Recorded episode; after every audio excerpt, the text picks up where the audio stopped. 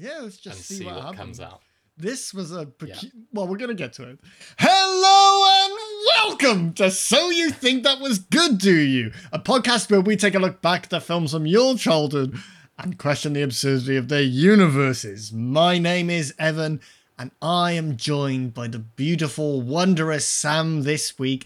It's a bloody beautiful duo, mate. How are you fucking doing? Oh, it feels good. It still feels good to be back. It's still a novelty. It's great to have Um, you back. I think I think I'm going to leave that as a cold open, that little lead in to the hello and welcome, so people can see why we're always so blown away by the by the, the notes that you hit Straight out. out of fucking nowhere. I've is. got to, or I don't have the confidence to start.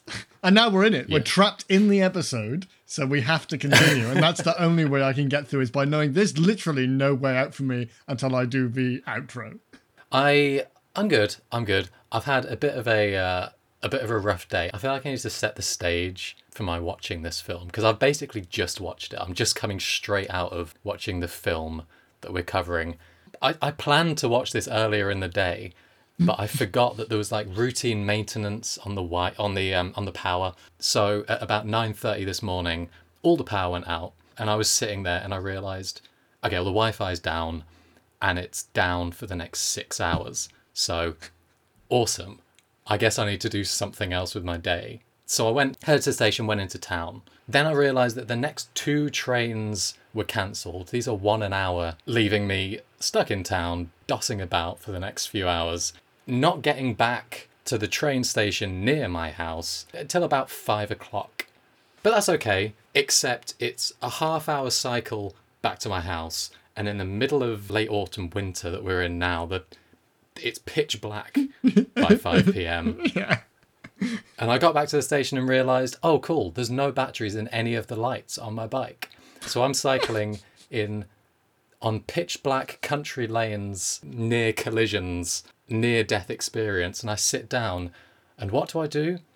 I watch a scanner darkly. And what a beautiful leading to the movie we've watched this week. Sam is thankfully right. Otherwise, this will be a waste of time. We watched 2006's A Scanner Darkly, continuing Keanu-vember.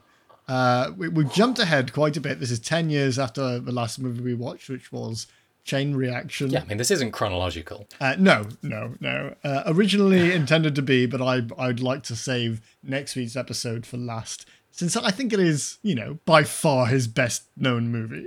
I mean, we're teasing this like we're not. It's the Matrix. It's the yeah, like everybody know- doesn't know it's the Matrix. We've already mentioned it, but I don't know. I mean, I don't know if technically like viewer numbers. Maybe.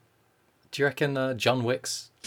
Now, I think John Wick is is more well known for sure. Uh, I don't know if it's as much part of the zeitgeist though. Matrix is eternally relevant. Yeah, yeah. Whereas John Wick, I'd be you interested to know You know can watch more people lots of other movies like that. Yeah, I'd be interested to see if more people have seen John Wick or The Matrix, or in fact, A Scanner Darkly. Okay, That I, one I think I probably know. I think that's a pretty easy answer. I think it's probably The Matrix. The first one, at least. Or at I'd like least to think more so. people are aware of The Matrix. Whereas John Wick, even though I really like the, the first two, I've not seen the fourth one, and the third one was awful. I think that's still a very particular kind of movie. And we're hitting that age now where it's like it's you're an older man and you just want to watch people shoot guns and you don't want to think about Yeah, anything I and so you enjoy it. Like a very dad movie, that isn't it, John Wick? Just watch him do gung fu and it being cool. Yeah. It's like, oh yeah, that's enough for me. And this, what we've watched, is the polar opposite, which is a movie As that would have far you think as you can possibly get. yeah. Uh, and yeah, this is a movie until the last 15 minutes without any obvious themes. Well, uh, well, the themes are the messages, I suppose, what you're supposed to be thinking about it. Uh, and we're going to get into that. Before we go, let's go over the cast of this movie because it's actually quite brilliant. And when I, saw so it, so unexpected. yeah, it's a great collection of actors. Uh, it's Keanu Reeves, obviously. This is Keanu-vember. We're not going to watch a movie without him. Robert Downey Jr., who has a very Who it's a very niche I role mean, in this, to- but this is a like a strange time in his career. He's kind of just coming back. This is pre Iron Man, so he's not massive again. Uh, you know, this is I can see why he's in this movie. Mm-hmm. Uh, Winona Ryder, uh, famously, these guys did this movie together. I didn't know it was, as you're going to find out, this is an animated movie all the way through. Uh, uh, from my idea of it, I thought it was animated in portions. No, it is. It is the animation it starts as. It's the one you're watching for an hour and 40, which. It's sort of semi animated, isn't it? It's Yes. kind of. Okay. Yeah, yes. It's rotoscoped, so it's it's all been filmed. All of these actors no, look no. like themselves. They're not they're not voice acting. I mean, I came into this with no preconceptions, and what I expected was that this first scene would then lead into a standard live action film as it went on. Yeah, so uh, I I didn't actually look into this, but it looks like it's been filmed at something low, like 16 frames per second. So they have less frames to paint over, and they literally just rotoscope every scene because Yeah. like technology back then wasn't as good as it is now. Mind you, we got Transformers a year later, or the same Well- year maybe. So CGI was good then. So they, they maybe it wasn't rotoscope, maybe they weren't doing it hand drawn, maybe it was a automated process. So I think that CGI at this point was gaining. It was kind of it was hitting the point where it was indistinguishable, nearly in certain Yes, we got- situations. I think Transformers a year later, and that is, uh, and I'm not being ironic here, one of my favorite movies.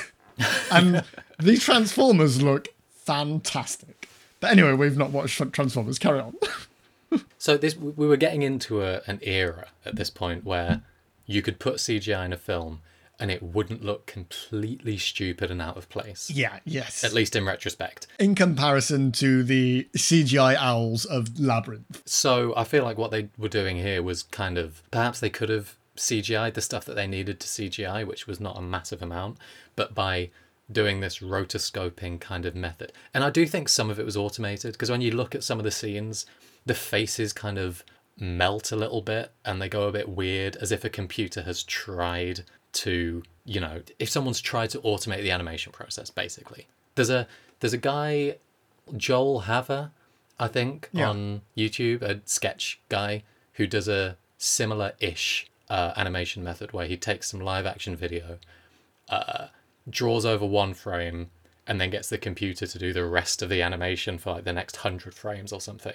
It's kind of Yeah, I I watched um, Corridor Digital. You know those guys. They do some great CGI work on YouTube, and they've done something similar recently. The rock paper scissors. I think it's yeah, a yeah. Uh, there's two of them now, uh, and they they just drew a few scene- scenes and had they, they wanted to show how AI could be good for the arts if used in the right places. And it's an AI generated animation based on like a few sketches and also live input from from real humans. Um, but I feel like uh, going into this, they knew that it was going to be sketchy like that, where things are warbling and stuff, and they just they whacked it up to 100 because when you start watching, and we are going to touch on this more, it is very off putting. But as the movie goes on, you realize how it contributes to the themes of what's happening to the main character and also the more general themes of God, they love drugs in this movie. It's one of these things where it's hard to criticize the animation style because there's always the rebuttal of, yeah, it's meant to be trippy. So any faults are the director trying to convey that. Yeah. Uh, the one thing that I did struggle with I, th- is in any scene where you've got camera movement and they try and they've got these like 2D drawings of things that are trying to move in 3D space, it fucked with me really badly because they don't yeah, move these. properly. No, there are really strange artifacts throughout the movie. But again, you know, not to be too much of a defender this early on in the podcast, but I feel like it, it adds to it. Certainly once you get to the end and you realize what kind of film this is. But we have we've dipped deep into this, Sam, already, and I haven't have. even touched on the plot synopsis. So let's let's get that out of So the way. sorry. Let's get that out of the way. In the near future, as America virtually loses the war on drugs, Robert Arctor, a narcotics cop in Orange County, California, becomes an addict when he goes undercover. He is wooing Donna, a dealer, to ferret out her supplier. At the same time, he receives orders to spy on his housemates, one of whom is suspected of being Donna's biggest customer. So a lot of names there. Uh, Donna Yeah. is Winona Ryder. Robert Arctor, who is referred to as Bob throughout this movie, is Keanu is Bob. Reeves. Yes. Um, the the housemate they're interested in is Robert Downey Jr.'s character, who what is his name? Barris is that's his surname, but that's what he's yes, referred to I'd forgotten that as well. throughout the movie. And then Woody Harrelson, he's not he's not named in that plot synopsis, but he's just about he's doing his like um he's just high as fuck all the time in this. He's He's just great. there. Yeah, He's just Woody Harrelson's about. almost like the comic relief, which, as we'll get to, is is a weird thing to add in to a film like this. But I guess they needed some kind of some scenes where you could just chill and enjoy yeah, Woody I- Harrelson yeah. talking shit. I think you know they're trying to show the having been in situations like this where you're on that edge between doing hard drugs and just doing some fun drugs with your mates. The the, the scene where they're all sat in the house just before Woody Harrelson character chokes and they're literally just laughing around talking just absolute shit and they're rolling Yeah. up weed was that was very reminiscent for me and i was like oh that's you know if i if i hadn't got a job and a degree that's that's where i would be i'd still be doing that I, yeah i can um relate to that But um i think that's why he's there because he's the normal guy he has nothing to do with the rest of the plot so he's to show you that this could be a normal situation even though we have these two other people in the room robert downey jr who is obviously even though he's very sneaky about it, he's a, a bad dude. Uh, and then Robert Arctor, who is kind of has this dual life where he's getting lost in being a, a drug addict, but also has this responsibility as a. We'll call them sheriffs because that's what the movie calls them. But the technology they have is above and beyond what sheriffs have. Yeah, I think just a quick note: if we're going to refer to Robert to Bob Arctor as Robert and Robert Downey Jr.'s character Barris as Robert, then this could get very confusing. Okay, but as a footnote, I'll add well, refer to him as Bob, but also everybody prepare for Bob to also be referenced to as Fred. oh God! If anybody's easily confused, this isn't the movie for you. Honestly, it got very confusing because even he refers to himself in the third person at times. During those scenes, he's wearing his m- fucking morph suit, which is Yes. indistinguishable from all of the other characters in the whatever this secret police thing is. And you're looking at it like, and his, his voice is disguised as well, and he's referring to Bob in the third person. And I guess this is intentional on some level, but you're like, is that you, Keanu? And I, I can't wait to get to that. But let's explain everything we're talking about to everyone else. So uh, th- th- the movie opens with this other character. Uh, he is played by Rory Cochrane. He's Charles Freck, Oh, who is a guy yeah. who has taken so much of the drug in this universe, which is called D. D. It's um substance D. Substance D, that's it. And it, it, it eventually associates, uh, disassociates you from reality. It, it messes with the communication between your left side of the brain and the right side of the brain is the Yeah. general gist of it. He is, he's fully gone. At the beginning of this movie, he is seeing bugs crawling out all of his hair. Like, even when you're watching it, you, you don't believe the bugs are there. You know this is a guy who's prying out. Uh, he sees them on his dog. He's trying to shower them off. It's a very, very uncomfortable scene. And I, as soon as this came on, even though this is a very intriguing movie because of the animation style and and the general themes, this really put me off. I was already like, this. I don't like dystopian stuff. I've been angry about this catalogue of films we've chosen for November because I'm not a fan of it. It freaks me out. I don't like Black Mirror, so uh, even this, which is just drug stuff, which we already have, was just it's really uncomfortable for me. But it's a very compelling scene because it, it, it puts you right in the setting. So And then- this scene, just to just to kind of contextualize it, this scene is what I was talking about when I said that I got home after all that bullshit earlier, sat down and saw Freck oh. desperately Yeah. scrambling with bugs flying out of his hair, and I thought, shit, what have I got myself into? What have I agreed to watch? And it's long. Because it's it's not like a 10 second scene. It's it's three or four minutes of him scratching out. He gets in the shower, he sees them on his dog, and then you're you're immediately empathetic to the dog. Of course, it's a dog in a movie. yeah. Uh, it's it's really uncomfortable to watch. so and Carl isn't here this week, and he suggested it. So immediately we're all angry at him. Jesus Christ, Carl. What the fuck? I was furious with him.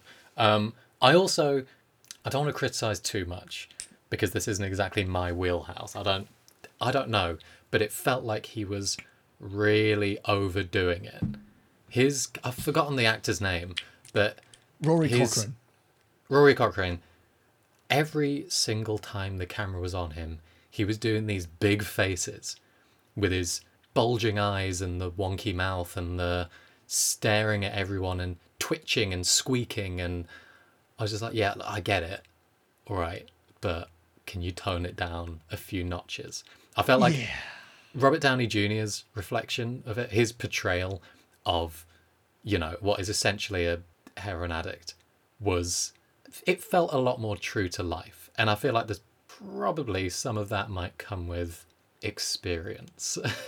I'm very much almost leaning to agreeing with you because I do like his portrayal, but I think each of them represents a different stage in in where that they're at in that addiction process. And Bob is our a sort of rising meter throughout as he moves from the apparently most sane person in the group who is, as we're going to learn, an undercover cop trying to figure out who the the perpetrator is within his group of friends, and then he, Yeah. he slowly becomes more unhinged, and then Woody Harrelson is kind of like the fun guy, but also he's only fun because he's done so many drugs, and you know if he'd stop doing those drugs, he wouldn't be fun. And then the other guy, Freck, is a guy who has gone above and beyond. Like he is He's well past. yeah, he's barely hanging out with this group anymore. He's he's always pranging out. So I, I did enjoy this, and also being from. Sorry to ruin everyone's image of me. Uh, I'm from an area where a lot of people are like that, and they're not quite as scratchy uh, as this guy, but there are a lot of jaunty people in my area who are moving a bit more when you want them to. You know, he was very um, stand still a he bit, was bro. very he was very wormtail from uh, from Harry Potter. Yes, yeah, yeah. Uh, Scratching and scratching around. and cowering a lot. Yeah, so very uncomfortable scene, and then it's very much juxtaposed then to the next scene, which is Keanu, uh, Bob, giving a speech to these. uh, It's a group of people who are interested in like removing D from society, but it's he's given this speech that's been given to him by the the sheriff's department, which is you don't know where that's come from. It's it's not what he really believes, but also he's taken a lot of drugs at this point, so he's kind of disassociating. Uh, but I wanted to talk about the the scramble suit because it's supposed to be for people who are Yeah. undercover, but it's not very subtle, is it? Like I might not be able to tell who you are Yeah. under the suit, but I could absolutely pick you out of a lineup if you were in the suit.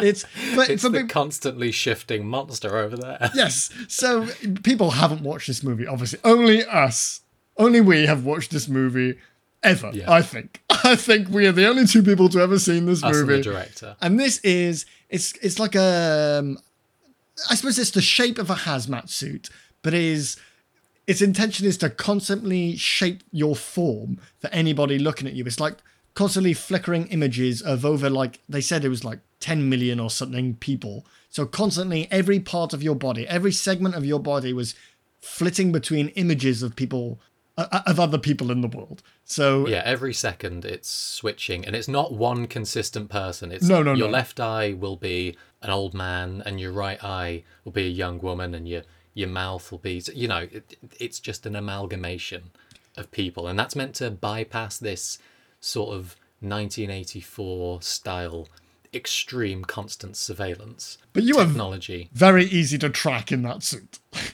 Uh, absolutely. Follow the guy doesn't it just- who looks like everyone all at once, always, and we've just got him. like one person Yes! a blank person agent 47 just just a nothing human being then it would have the exact same effect or if it's got 10 million people, just switch it every time you meet a new person. It doesn't need to be all of them at once. You don't even need that it, put an actual hazmat suit on Put, put a mask on. thing You could just cover your face. it achieves the exact same thing as all of these i mean it's a full body thing Yeah, his clothes are changing yes. you can't identify someone because they've got a t-shirt on It's very cool, though. It's a very cool effect. Uh, but it is. It is. In concept, it's cool, but it really doesn't bear thinking about too much. Also, he eats and drinks through it. Through the suit. Yes, okay. I thought I was going to be pedantic by bringing this up, but like 10 times in this movie, he takes drugs through the suit. And I. He pops pills through the fake. How is he doing it? I don't know. no idea. I don't think we're meant to think about it. We're meant to be too caught up in all the crazy, trippy madness. but yeah, so I mean, this. So this is the part that kind of introduce. Well, it starts to introduce the premise that yeah, he is this undercover cop that's basically uh, investigating himself, even though no one in his department knows who he is. So even within his department, they all wear the suit anonymous. still. Yeah, yeah, yeah. Anyone, yeah. any of the other cops, even if you're having a meeting with them, you're all got your suits on because the whole point is you can't identify each other. Well, I say that's the whole point. I don't know why they do that. It's the biggest flaw in this movie. If they all, I'm going to get to it in a second. Carry on. Sorry. well, and then the other thing that introduces is this substance D, and yes. they talk about it's pretty. It's a hmm, I don't know. It's pretty heavy-handed when he brings up the PowerPoint presentation for this room full of very anonymous white men. Oh, business yeah. businessmen who we don't really know why they're. It's like a gentrification society. They're all they're they're all people who want druggies off the streets so they can buy stores and sell like fucking bamboo shoes, and that is what this room full of people is. It's a group of people who are irrelevant to the story, and he gives them this presentation on what substance D is because they're all too rich to know. Um, and it's a it's a drug which is extracted or you know created from a flower. Yes, um, very important for the end of the movie. Yeah, what's the word that I'm looking for? Blue? Well, the psychoactive component is hang flower. on, hang on, hang on. Did because you... if Cole was here, he would rip the shit out of me for that. So, in the absence of him, I will take the best out of myself. I thought the word you were looking for was blue, and then the next words out of your mouth was psychoactive component. that one's for you, buddy. Miss ya. We've got to play Carl occasionally. We've got to we're gonna have to pull a head cannon out of our ass for this at some point. Anyway, point being, it's a, a, a drug that is that comes from a it's it's heroin. Um, yeah. Yes. Yes. That's the. Well, that's uh, not going to change. I was going to save this for the end, but this is this is a based on a book written by Philip K. Dick, uh, yes. and this is a semi autobiographical tale. So he he went through a lot of what happened in this movie, apart from the ending, which he came up with whilst he was in rehab, uh, and he was addicted to substances such as the aforementioned. Um, yeah, so a lot of this is based on real stuff, which is even more hard hitting yeah. once I once I learnt that. Uh, uh, I mean, yeah, we may as well this movie may as well talk about it now because yeah, at the beginning, um, you think of this. Okay, it's it's no secret that sci-fi books and films, more directly than most other genres, will uh, parody or talk about real life issues very directly. Yeah, and that's what he's doing here. Is he is almost exactly representing the kind of the opioid epidemic in America of the sort of I mean I don't know the decade 70s maybe? Oh my god. I thought he was just describing blue.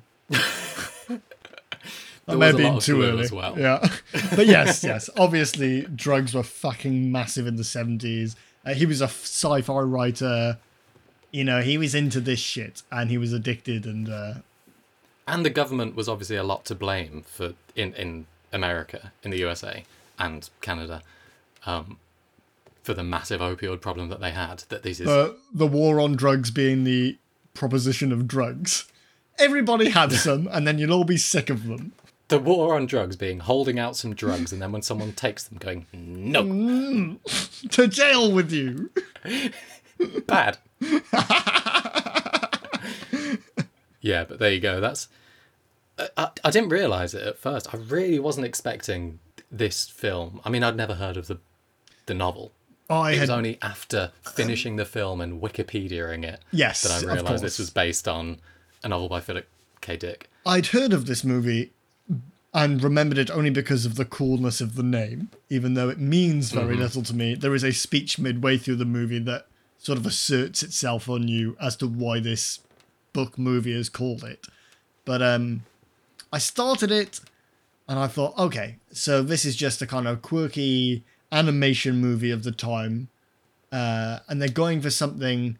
I don't know if it's done anything for me, but I'll sit through it and, and that's it. You know, I got halfway through and I thought, oh, this is a movie for druggies. This is so you can watch it because there's all this weird shit, shit that happens. People like transform into bugs while people are pranging out and stuff like that. Yeah. This is not dissimilar to the movie Human Traffic.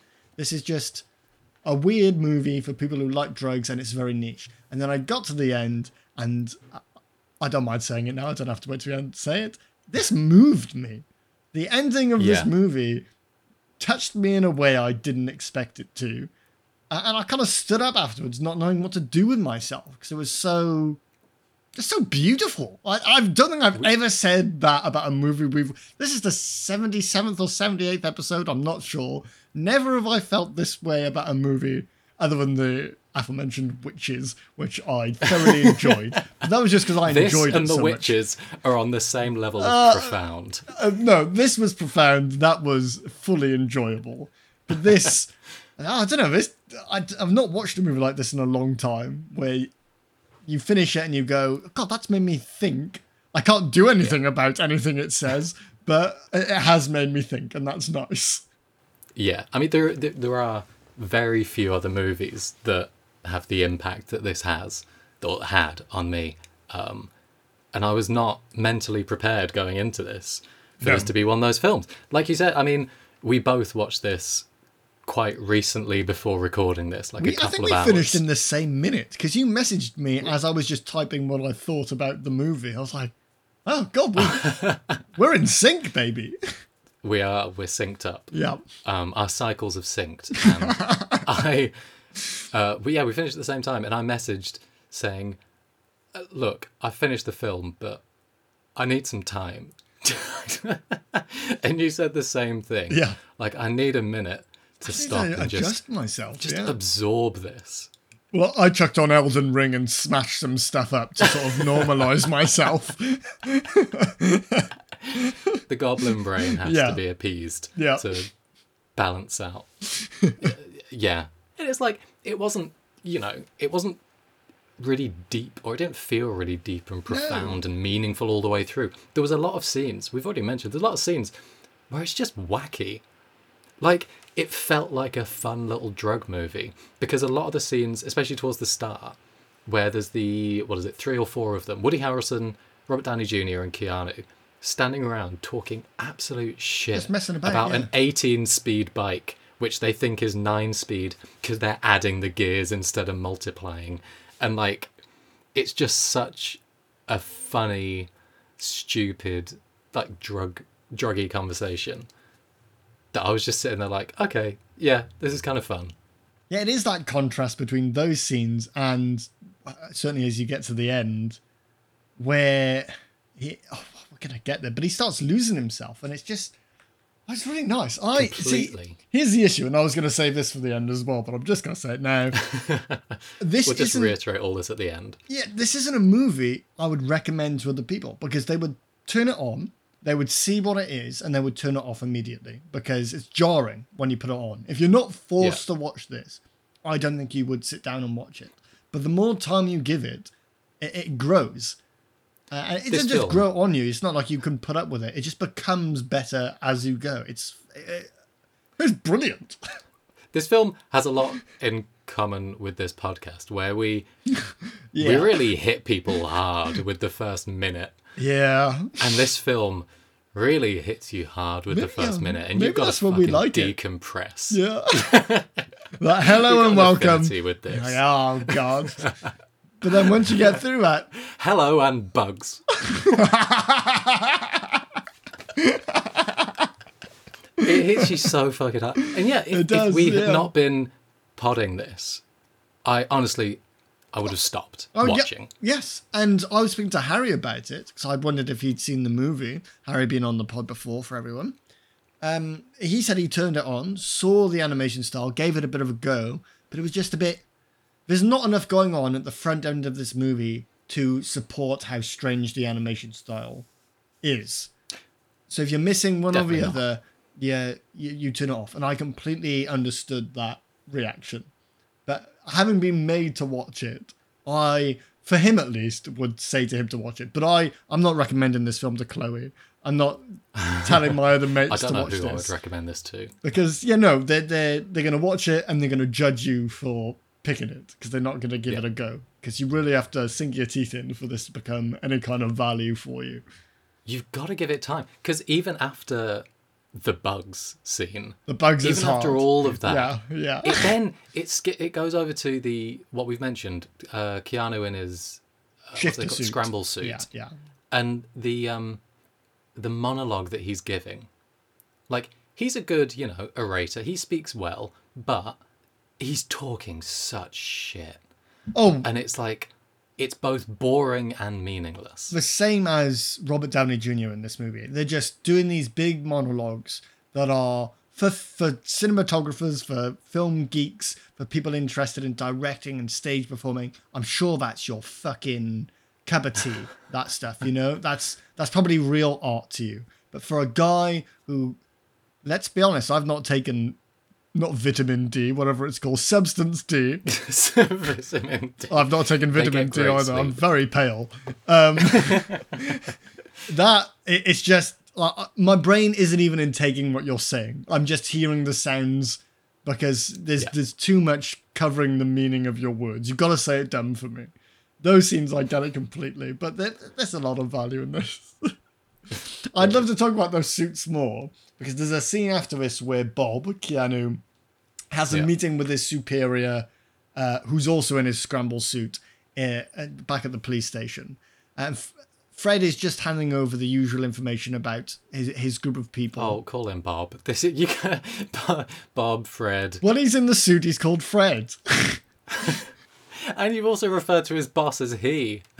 Well, yes, because we're not at the ending yet. We don't know who he is. uh, he's playing, placing a lot of emphasis um, on Heather being like uh, his way up to the person he can get the information from. And then his superior is asking about uh, Bob. That's why I've called the other guy Fred. Is asking about Bob and whether or not he is the cause of all the problems in the group. So this is the the preposition of the movie is now the police think that Bob may be the criminal, even though Bob is the cop sat in front of the other cop. Bob is technically investigating himself. But surely this problem has arisen in this department before because everybody in this unit is unidentifiable, but they're also all deep undercover, all doing everything they can to look like a drug addict. How does this not happen all the time? All It's- their officers are looking their best to be the real deal, to do to do drugs, not pretend to do drugs. They're doing Yeah. drugs with drug addicts. They're buying and selling drugs. So are they not just all arresting each other all the time? constantly. If you're if you're a substance D addict and someone offers you a job and says, "Here, you get a suit that makes you unidentifiable and unlimited free drugs." See, I think Yeah, what's the demographic for that job? I think it's the other way around. I think everyone goes in sober, becomes a cop, then has to go undercover, becomes a drug addict, and then arrests the themselves. country yeah, or their fucking superior arrests them. them. Yeah, yeah. The turnover for people in this job is immense. And I did note here, for all we know at this point, Heather Barris and Freck are all undercover cops, all working on each other, and I didn't know how prescient that was going to be. Well, I did. I mean, yeah, genuinely. When so not not quite on the first scene when he's talking to his boss, but on the second or third. Yeah, yeah, I was yeah, looking at the boss. The he. Uh, so he's Keanu- short, isn't he? Yeah, genuinely, they were walking next to each other, and I was like, "That bus is a bit short." That's about That's the size. definitely that's definitely Winona Ryder in that scene, isn't it? yeah. and it was about i mean i don't i'm not the kind of person who guesses you know movie endings or plot twists but even i was about half an hour early on that one Okay, I was also going to say this to the end. That thought crossed my mind then, but but I think it was the voices that that threw me off. Even though I knew they were voices that Yeah, with they're scrambled roboty, voices. they were scrambled, yes. Uh, and it, I was like, no, it, it can't be. It's it's too obvious. It's it, it's not her. It's some other guy. He's too cold. And like Heather, Winona Rogers was so, even though she's animated, her performance was so convincing as this weak, doesn't want to be touched Yeah. drug dealer slash someone who just needs the money person that I, I couldn't believe it would be her. And then that reveal at the end, man, it kind of shattered me. I knew it was going to happen about 10, you know, it wasn't right when she took the mask off. It was after he left the office, after she had phoned, Yeah. she'd phoned Heather in big quotes saying, come pick him up in five minutes. And then that superior quickly left the office like, okay, obviously that's Heather. But she, man, but still, what a, what a performance for that to be such a compelling twist. Am I? Am I? Her name was Donna. Donna, yes. right? I might have been calling her Heather. I'm sorry if I Who is Heather? you just made that name up. I'll let that slide. The Oh, it's because. I've written Heather. Oh, good. Yes, yes, sorry. Uh, I I also called Fred Frank for about 15 minutes of my notes and then had to search and replace because Fred was too close to Hank and my brain merged them. But all the time I was thinking blue, Hank. so don't worry. They're they're all Johnny. Okay. Well, if you just give me one clean Donna here, I'll cut it back in. Okay. Donna. Perfect. Nice. I'm going to cut the word blue into every single time that you say any name. uh, well, while we're talking about, I mean, well, we're not really talking about the suits anymore, but the scramble suits leads on to just the technology that they have access to. Which Nokia phones. This bit, I mean, yeah, Everybody in 2006 has one of those brick Nokias. Look, in 2006, all of the people who were trying to guess what would happen to phones in the future, my God, they were miles off, weren't they? Although this But was they did in their best. 2013, I think, because it came out in 2006, but it said seven years in the future at the start It of the movie, which is a very odd amount of time to choose for in the future. Because that's a big gamble to think things would be so different in seven years. I, I lo- this is one of my favorite things in sci-fi films where they decide the number of years to to go ahead. Like I think, oh fuck, I think I Robot was set in oh shit something like 2030. So we're gonna have like full AI. In seven years, when we'll Well, all still have seven. Nokia bricks. Okay, I We'll robot. all all have flip flip phones. Yeah. I love shit like that. I love just seeing the number of years that they throw ahead. I can't remember what year the original um, Blade Runner was set in, but I know we've passed it. Yeah, I think we have. Uh, Yeah. and things were But fine. anyway. Wow. It's They were shit, but they weren't crazy. it's always funny to see what they guess when inevitably it is, oh, the world is exactly the same as now, except we're addicted to more shit. Except now people are dancing on my phone and I can't help but watch. Oh, but they, the technology that they do show, apart from that, apart from the scramble suit, aka perfect anonymity, they've got invisible surveillance cameras. Yes, Invisible su- holocams. surveillance cameras, disguises, um, and also uh, the only other thing we see is a holograph machine which transforms girls into naked Winona Ryder, which it feels like all technology in this world is just made by perverts. Yeah, okay, I'm happy to, to. So this is a bit further ahead in the movie. Oh, we've So already skipped to the end. this That's is true. so yeah, Frank agrees, who is Bob. Fred agrees, who is Bob, to have holocams set up in his house. Fred is Frank is Bob. Um, so is Keanu is Robert. He's he's caught right in it at this point. He's investigating himself. He doesn't know that his boss is actually his girlfriend who doesn't want to fuck him, who's also the one he's buying drugs from. And really, his job is to be essentially the bait for Barris, who is actually the criminal mastermind, but plays a much smaller role in this movie than a mastermind should. yeah. That makes it sound shit, but it, please watch it. It's actually very good. So he puts holocams in the in the room.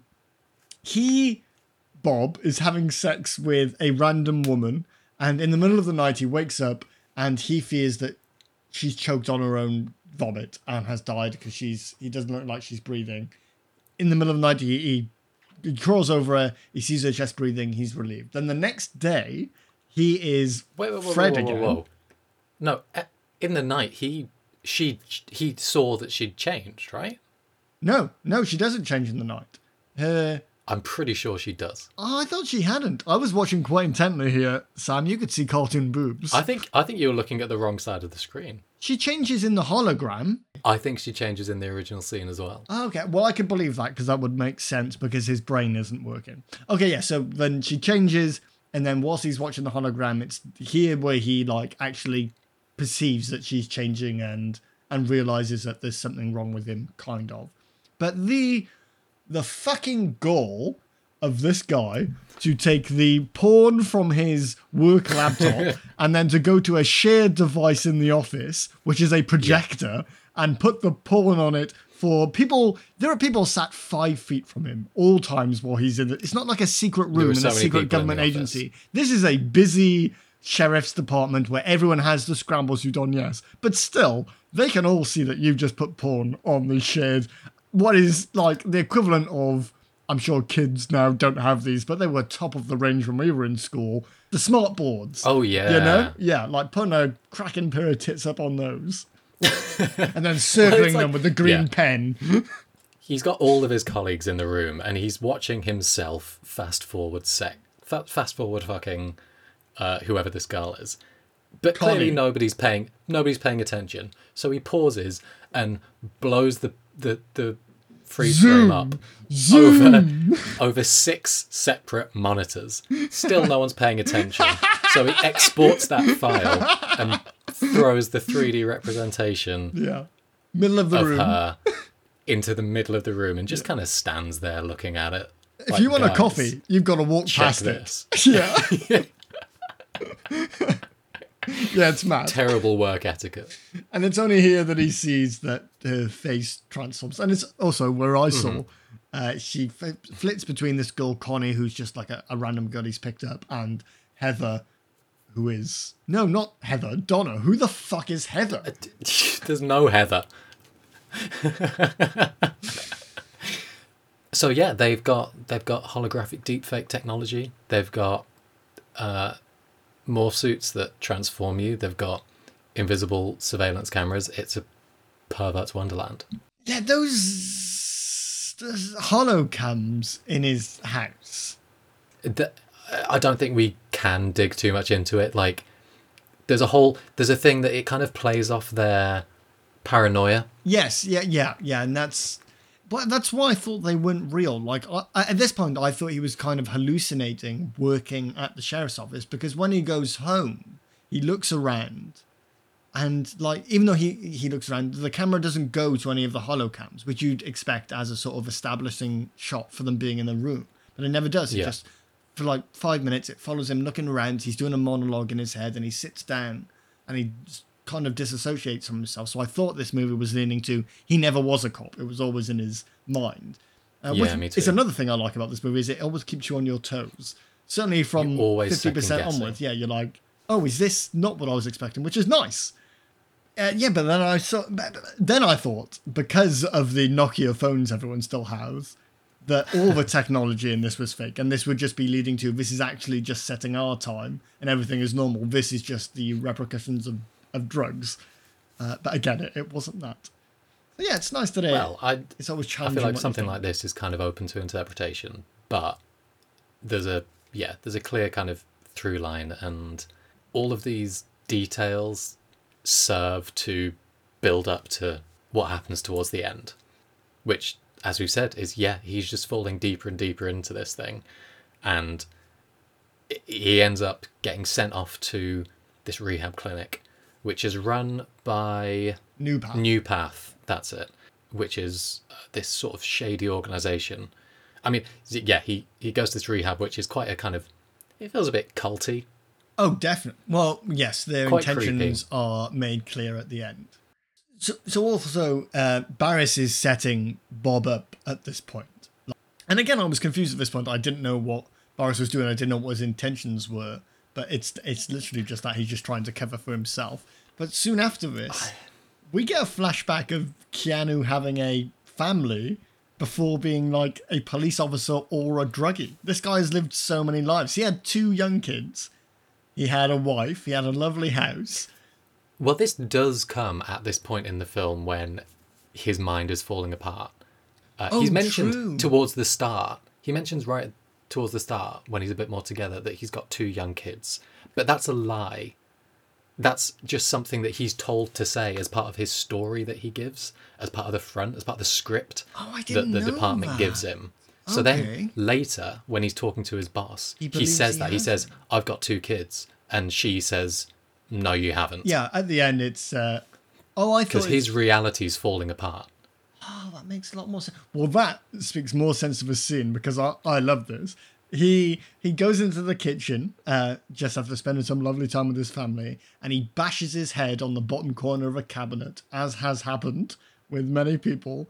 And then in Yeah. that moment, he's like, "Fuck my family, fuck this house, fuck my garden, fuck my lawnmower. I'm done with all of this, and I'm out." And a part of me related to that because there's been situations where like I've stubbed myself, I've stubbed my toe on something like Chloe has left around the house, and I thought, God, that's annoying. The difference is, I realize immediately I was the one who left that thing there. It's my fault, and I'm not going anywhere in the same second. And this guy's just like, I'm out. I'm He fucking just gone. actually And- does it. and the fact that this is actually a, a memory he put in his own head, like, is so much funnier.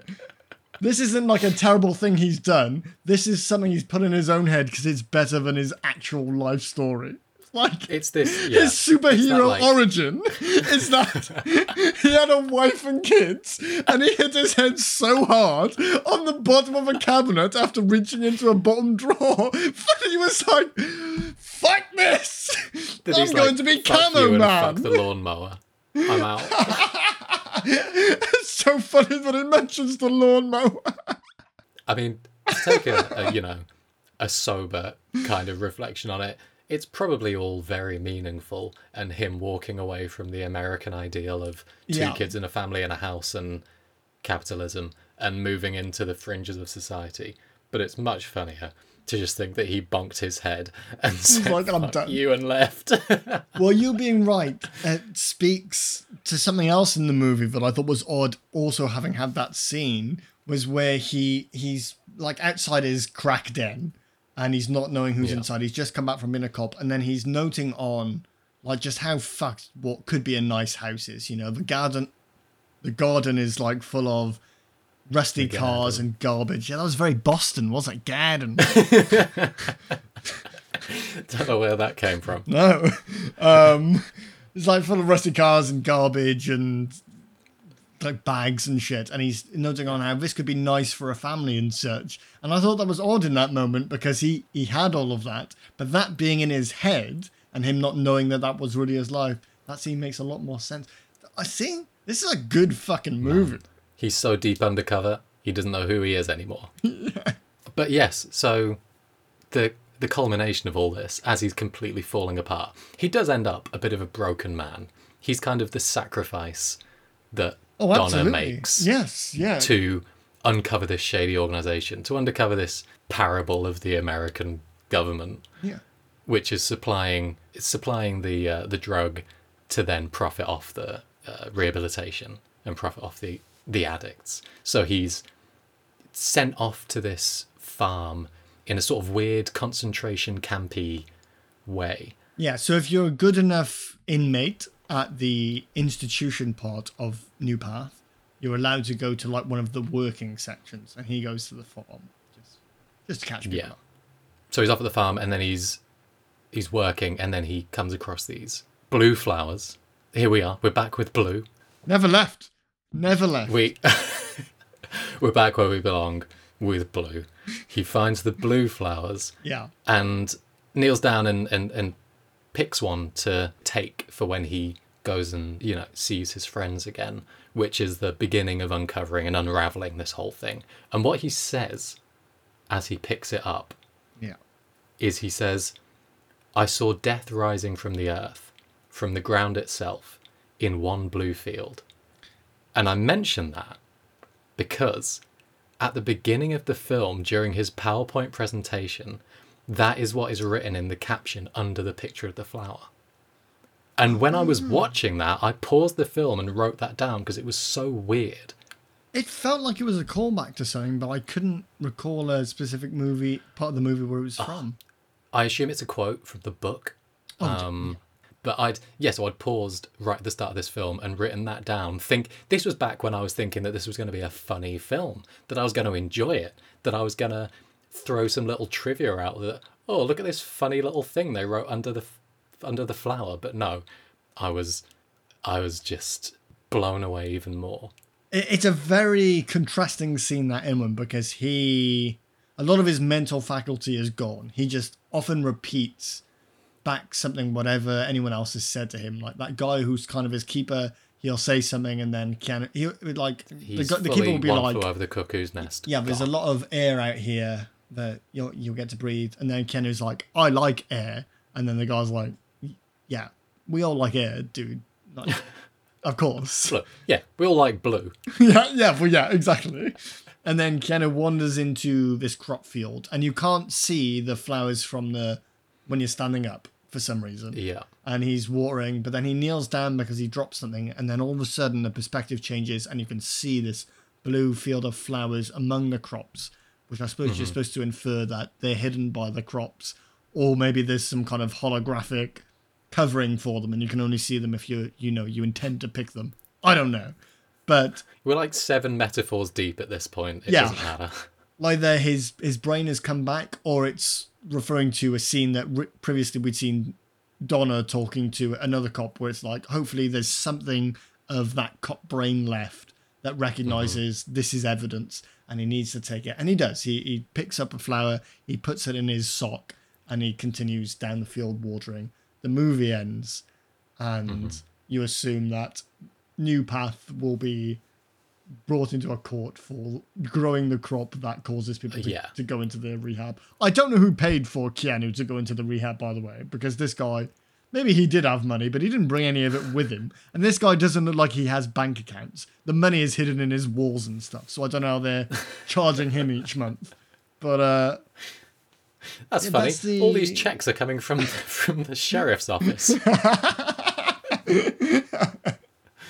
yeah, it's um, and then the end. The, the movie ends with this list of names, and I don't know if you checked the relevance of those names. Uh, well, I assume there were people that Philip K. Dick knew. Yes, it was. So it's like people and how they died, and also there's a quote about how. Uh, it's actually a very beautiful quote, but I, I don't want to butcher it. It's about how the, you do stuff and the consequences of it on your own. Please research it because that's such a bad interpretation of it. Like you, you could do stuff and sometimes it's not your fault. I'm so glad you didn't the- butcher that. Yeah. Um, I should have just said blue, shouldn't I? I should have screamed blue at the top of my lungs, and it would have been more compelling than what I said. Uh, but yes, they're all friends of Philip K. Dick's that died, but also Philip's name is in that list. There's a Phil in that list, uh, and it says that he had pancreatic cancer, and he did have pancreatic cancer oh, because wow. of all I the drugs. that. Yes, which is an extra moving little tidbit for everybody. I wasn't going to do trivia because usually I'm allergic to it, but this movie was so moving that I looked at Yeah. that same article as you, which was Wikipedia, which you can't call an article, I suppose. and, and I It's as close as we get yeah, to research. lovely. Yeah. Well, this is a great chance for us now because we're not doing bad reviews uh, No. for a very yeah, a good reason. Like because a lot of them are just like, like you said, just taking the piss out of the animation style. And again, those are people who put it on and didn't watch it all the way through because if they had, they'd have Yeah. felt the way we feel now. I think people who give it bad reviews are the ones that, yeah, up. like you said, they watch the first scene, Yeah. and there's nothing much insightful or funny to be to be found. And I bad understand reviews. that. I understand why they did. I I'd have done the same thing if I hadn't needed to watch this movie. But let's now move into the question, and Sam, I'll start with you because you're the only other guy here, bro. So let's go, Sam. So you thought that was good to you? That is not the name of the podcast. So you think that was good to you? Sam, I'm only going to leave the first one. um, I mean, it's not going to come as a surprise, is it? Yeah, I actually think that was really fucking good. Thank you, Carl. Yeah. Uh, I don't know if Carl knows how good this is. I don't know if he's seen this or I don't think he I think he just pulled it from a, a list on IMDb or He something. wanted Keanu Reeves sci-fi movies. That was his Okay. two filters.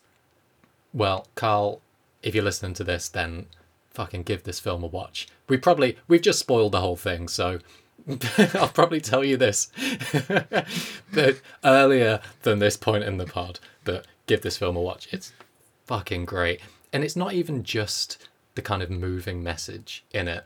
Once you get past the jarring animation style, Yeah. and it is jarring. It's kind of uncomfortable to watch at times. Um, it's just the whole thing, aside from a few weird, quirky technology things, is fantastic. I thought the acting was, for the most part, great. I thought Robert Downey Jr. was fucking great in this.